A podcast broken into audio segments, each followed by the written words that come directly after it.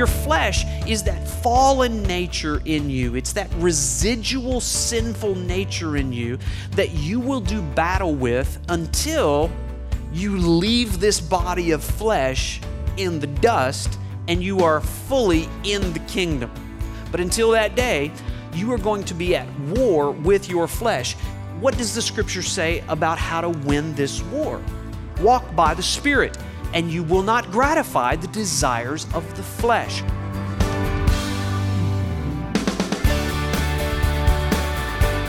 Welcome to Resonate with Trent Griffith, Senior Pastor of Harvest Bible Chapel in Granger, Indiana. I'm Aaron Paulus.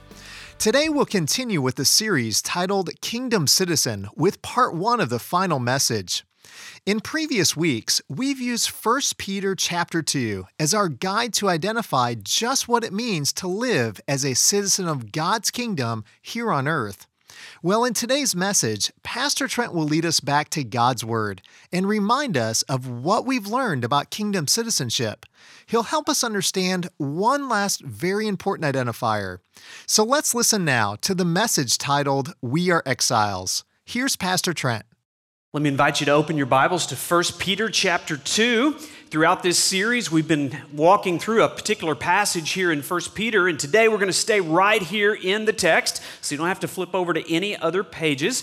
And we've been learning that our identity is that of a kingdom citizen. Do you remember the the things that we're called, the identifiers that we've been studying. Look here in 1 Peter chapter 2. It says, You are a chosen race, a royal priesthood, a holy nation, a people of his own possession. As kingdom citizens, that's who we are. We need to be reminded of who we are because that's not the descriptions that most people that are outside the kingdom give to us. But you're a chosen race. We're all one big family. And uh, we view racial issues through the lens of Scripture. And we've learned that we're a holy nation, set apart from an unholy nation. And our borders are not geopolitical, our borders are moral and spiritual. And we're a royal priesthood. Do you remember what that means? That means that as a, as a priest, we stand in the gap between the holiness of God and the unholiness of our nation. And last week we learned that we're a purchased people, valued far beyond our worth. And yet, through the blood of Jesus Christ, we have been brought into relationship, and God owns us. I belong to God. So, all of these identifiers, now we've come to the last one here, and we're going to see it. Uh, let's pick up the reading here in verse 11. He says, Beloved, now that's encouraging enough, just that word does anybody need to know this morning? You are loved. You, you are loved according to what God says. You are a beloved part of the family of God. Beloved, I urge you as sojourners and exiles to abstain from the passions of the flesh which wage war against your soul. Keep your conduct among the Gentiles honorable, so that when they speak against you as evildoers, they may see your good deeds and glorify God on the day of visitation. So, not only are we a chosen race, a royal priesthood, a holy nation, and a purchased people, we are sojourners and exiles. Now, this word, the original Greek word, is, is translated in a lot of different ways in different variations and versions of the Bible. If you have a, a King James Bible, or if you have a New American Standard version of the Bible, one of the words that's used there to translate these two words is the word strangers. To be a sojourner implies there's movement.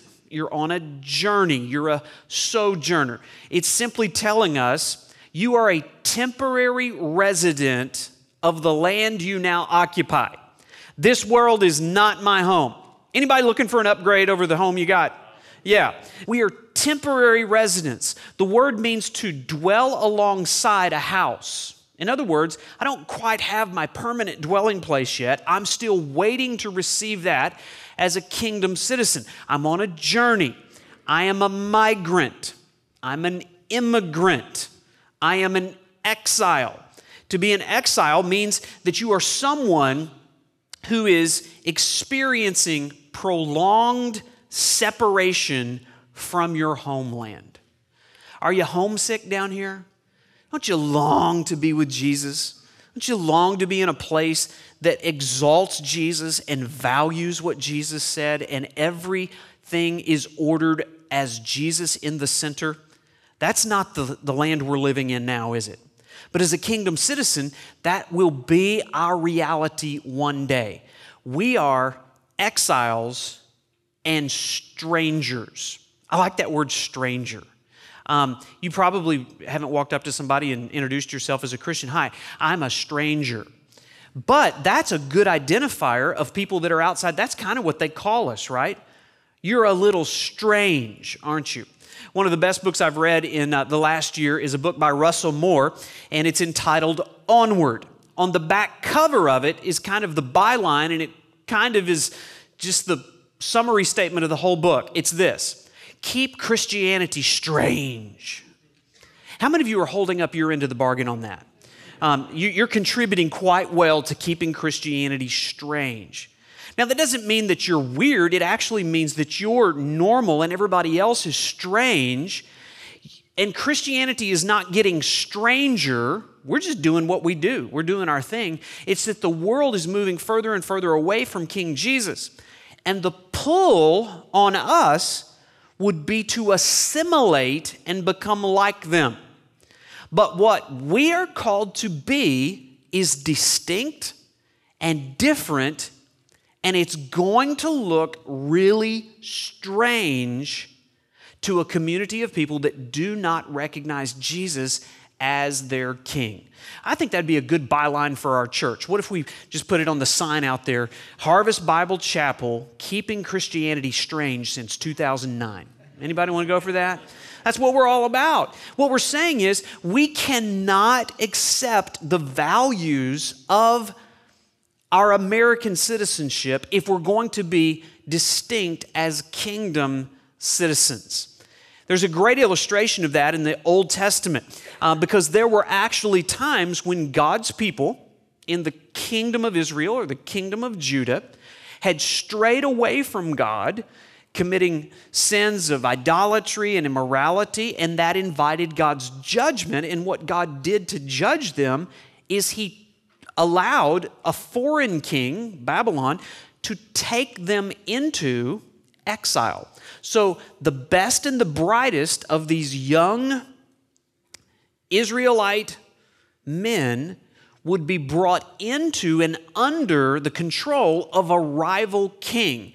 The best known example of that is Daniel. And do you remember his three buddies? What were their names? Shadrach, Meshach, and Abednego. Do you know that that was not the names they were given at birth? When we refer to them as Shadrach, Meshach, and Abednego, we're using their Babylonian assigned names. We're told they're Hebrew names, but nobody even really thinks about that. But that is even an indicator of what the world is trying to do to you. They want to rename you. They want to assimilate you. But if you understand that as a kingdom citizen, you are right now living in exile, you will do everything within your power to prevent them from assimilating or absorbing you. Do you remember in the first chapter of Daniel when Daniel was brought into exile under the Babylonian king? And the king assigned them a daily portion of the food that the king ate. Now, just think about that. In that day, eating what the king ate, that was an upgrade. And why did the king allow them to eat what he ate? It's because he wanted to strengthen them, he wanted to raise them up, he wanted to weaponize them and assimilate them so that they would be useful in his kingdom.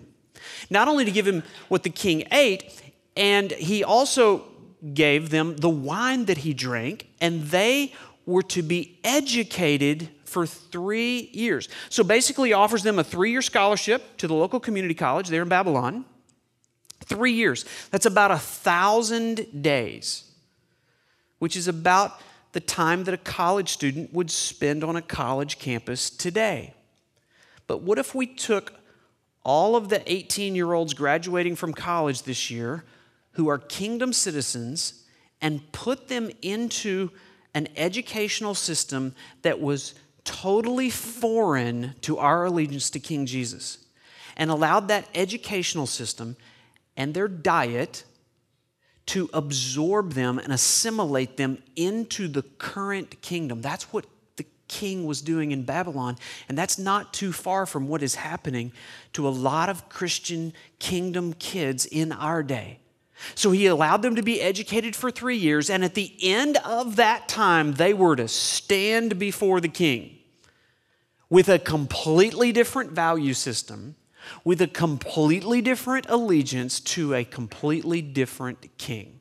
Well, Daniel detected what was going on, and he said, I am not going to be assimilated I am keeping Christianity strange. And so, do you know what he did? A few verses later, it says Daniel resolved that he would not defile himself with the king's food or with the wine that he drank. Therefore, he asked not to defile himself. He took a stand, he put his foot down and said, You know what? As good as that meal looks, and as smart as you're trying to make me, and as great as those scholarship offers are, you know what?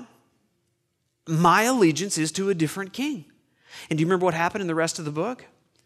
Daniel proved himself to be wiser than all the other wise men in the kingdom, and the king elevated him because he was so strange. And that's what God is calling kingdom citizens to be in 2016. You are to keep Christianity strange and not be assimilated. You're to be a stranger. So you're in exile. Now, now please understand the an exile understands the difference between being a resident and just a visitor, okay? It's the same difference as you being a resident of a mental asylum, asylum and just a visitor, okay?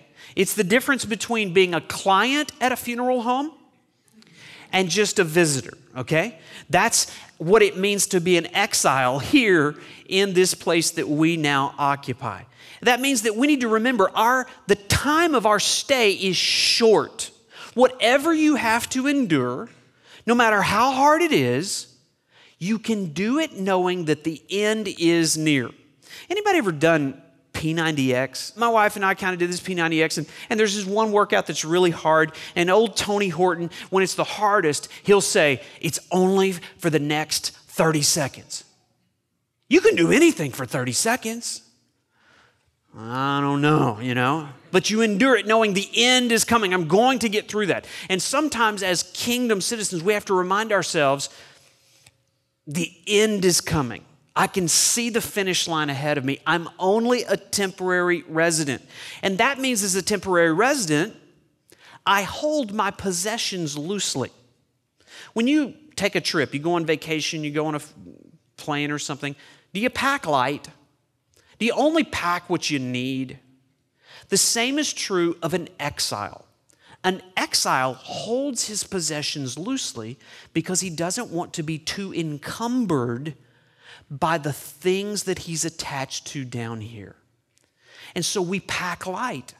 We don't hoard and, and try to build big piles of stuff down here because we know that none of it is going with us into the permanent kingdom residence that we one day will occupy.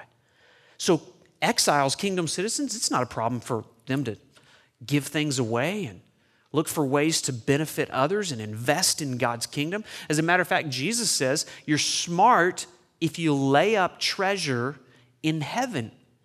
By whatever you giving, giving away now, one day God will return it to you in heaven. So understand, we, we hold our possessions loosely and we keep Christianity very strange. As a, as a stranger, I'm living in a land where I don't belong. Have you ever walked into a, an environment where you immediately knew you didn't belong?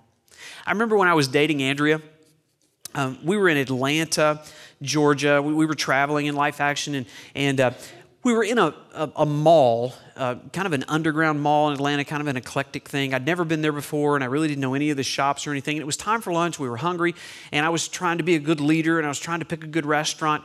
And so I saw a restaurant in front of me. I'd never seen it before, and I just I said, "Let's go eat right there." And so uh, Andrea's like, "No, no, I don't think you understand what that restaurant is." I'm like, "No, no, it's a good restaurant. It looks good." And, and it's like, "No, no." Well, I walked in, and I didn't realize that Hooters was a place that uh, was not a good place to, to, to, take a girl on a date. And I immediately walked in, I'm like, you know what? This is a place we do not belong. And so we turned back around and found a Chili's or something. But uh, have you ever been in that situation? It was like, man, I just do not belong here. Well, there's going to be a lot of places where you feel like you don't belong. As a stranger, you should feel like these people do not understand us. We, it's true. We don't even speak the same language. They don't even understand what we value.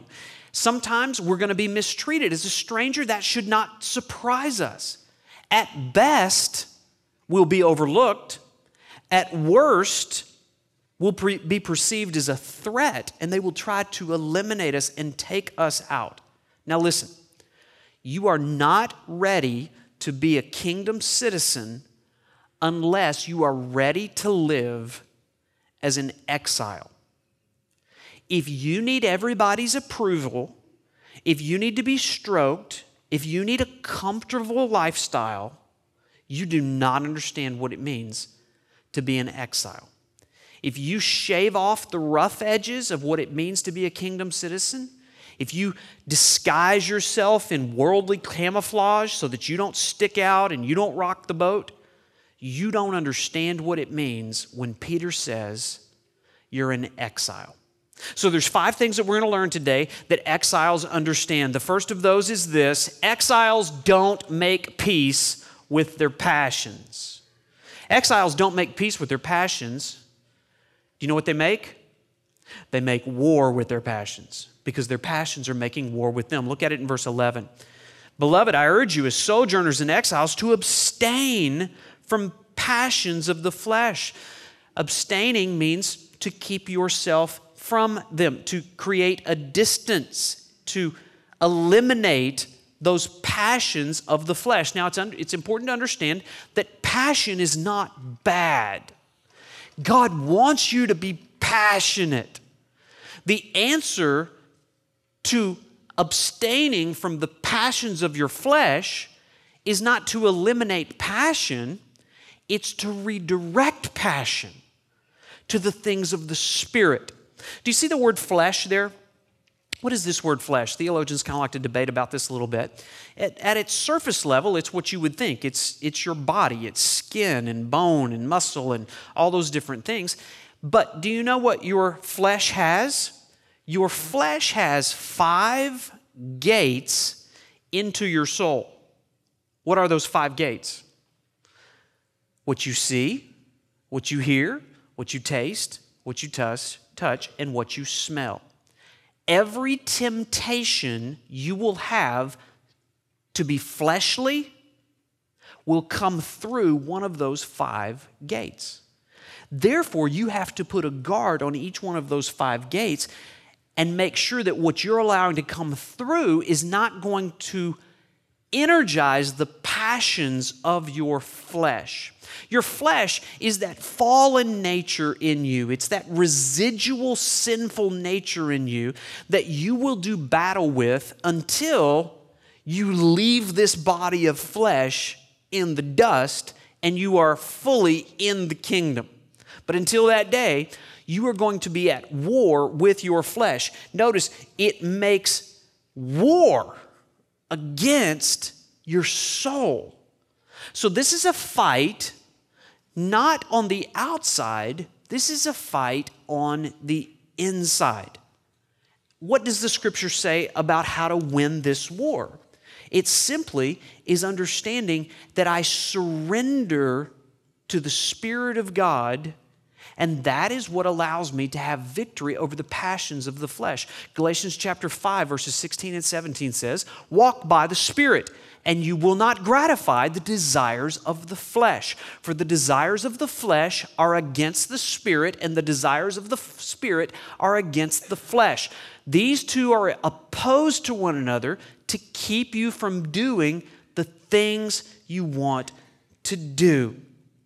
Your flesh does not like to live in exile. Your flesh wants to escape the boundaries of the Spirit and go play with stuff and touch stuff and see stuff and taste stuff and enjoy stuff that is outside the gate of the Spirit.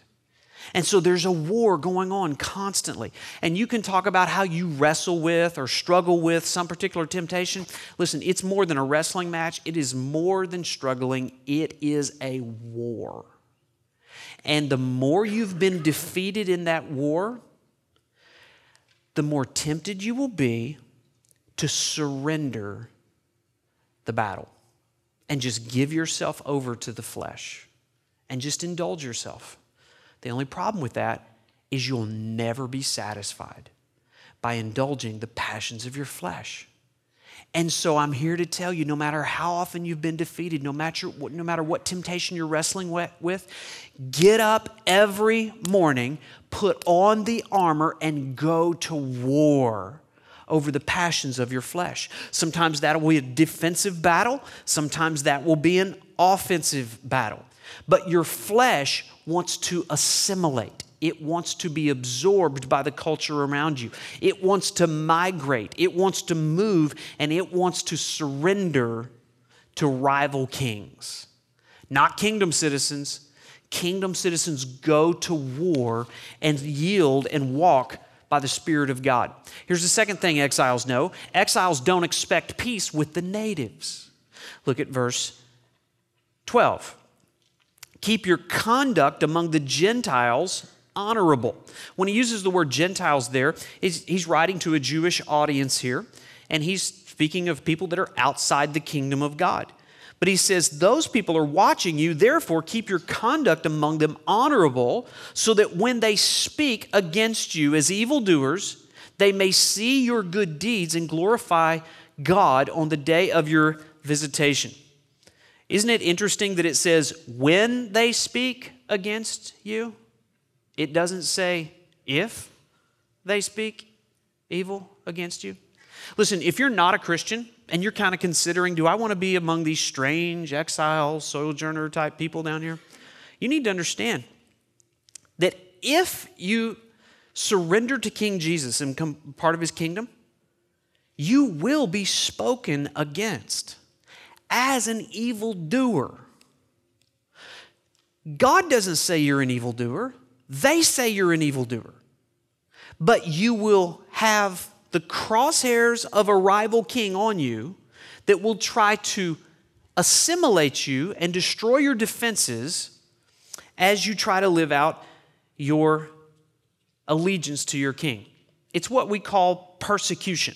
Paul Nyquist, who is the president of Moody Bible Institute, says this Persecution is societal marginalization of believers with a view to eliminating their voice or their influence.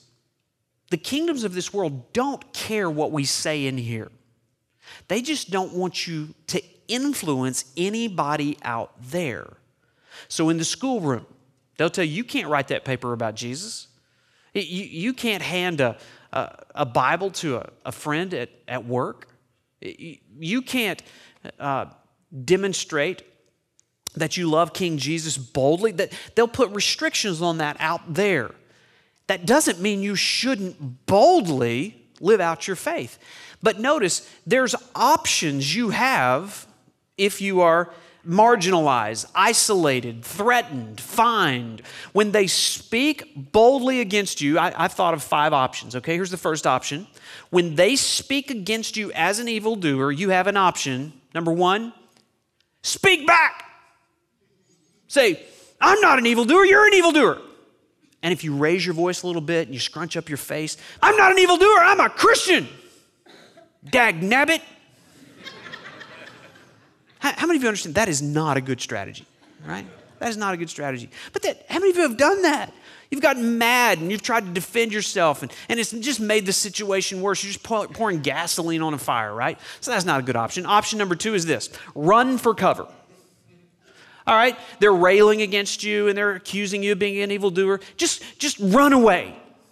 Just, just go find some place to hide, crawl under your bed, lock all the doors, go in the basement, hide the children, don't ever come out. Don't ever let anybody ever know that you're a kingdom citizen. And they won't speak evil against you. How many of you understand? That is not a good plan. That is not the strategy we're to employ. Here's a third option burst into tears. Just, just feel really bad that you have to endure this. Just, just get depressed and I don't know why they're saying all these bad things about me. I'm a good person and I, they told me in church I was supposed to live out my life for Jesus and here I am paying all these consequences. And then you adopt a victim mentality, suck your thumb. And I just pray God would just kill me right now and welcome me into heaven for the hero of the faith that I am. Is that the way we're supposed to live? No, bad option. Fourth option claim your rights. Hire an attorney. Sue every person that gives you an evil look and accuses you of being an evildoer and say, That's slander, I'm not an evildoer. And you claim your rights and you say, No, the, the Constitution tells me that I have freedom of speech and freedom of religion and, and you can't talk to me that way. Now, listen, there, there are legitimate organizations that exist to defend religious liberty, and, and that is important. And there are times that lawsuits do need to be filed. But if you're trusting the American government to defend your rights as a kingdom citizen, you're going to be sadly disappointed. So you can claim your rights, or here's the fifth option, and it's really the option, it's the only option that we have in Scripture. When you're spoken evil of, prove them wrong by your conduct. That's what he says in verse 12. Keep your conduct among the Gentiles honorable so that when they speak evil against you, they may see your good deeds and glorify God on the day of visitation.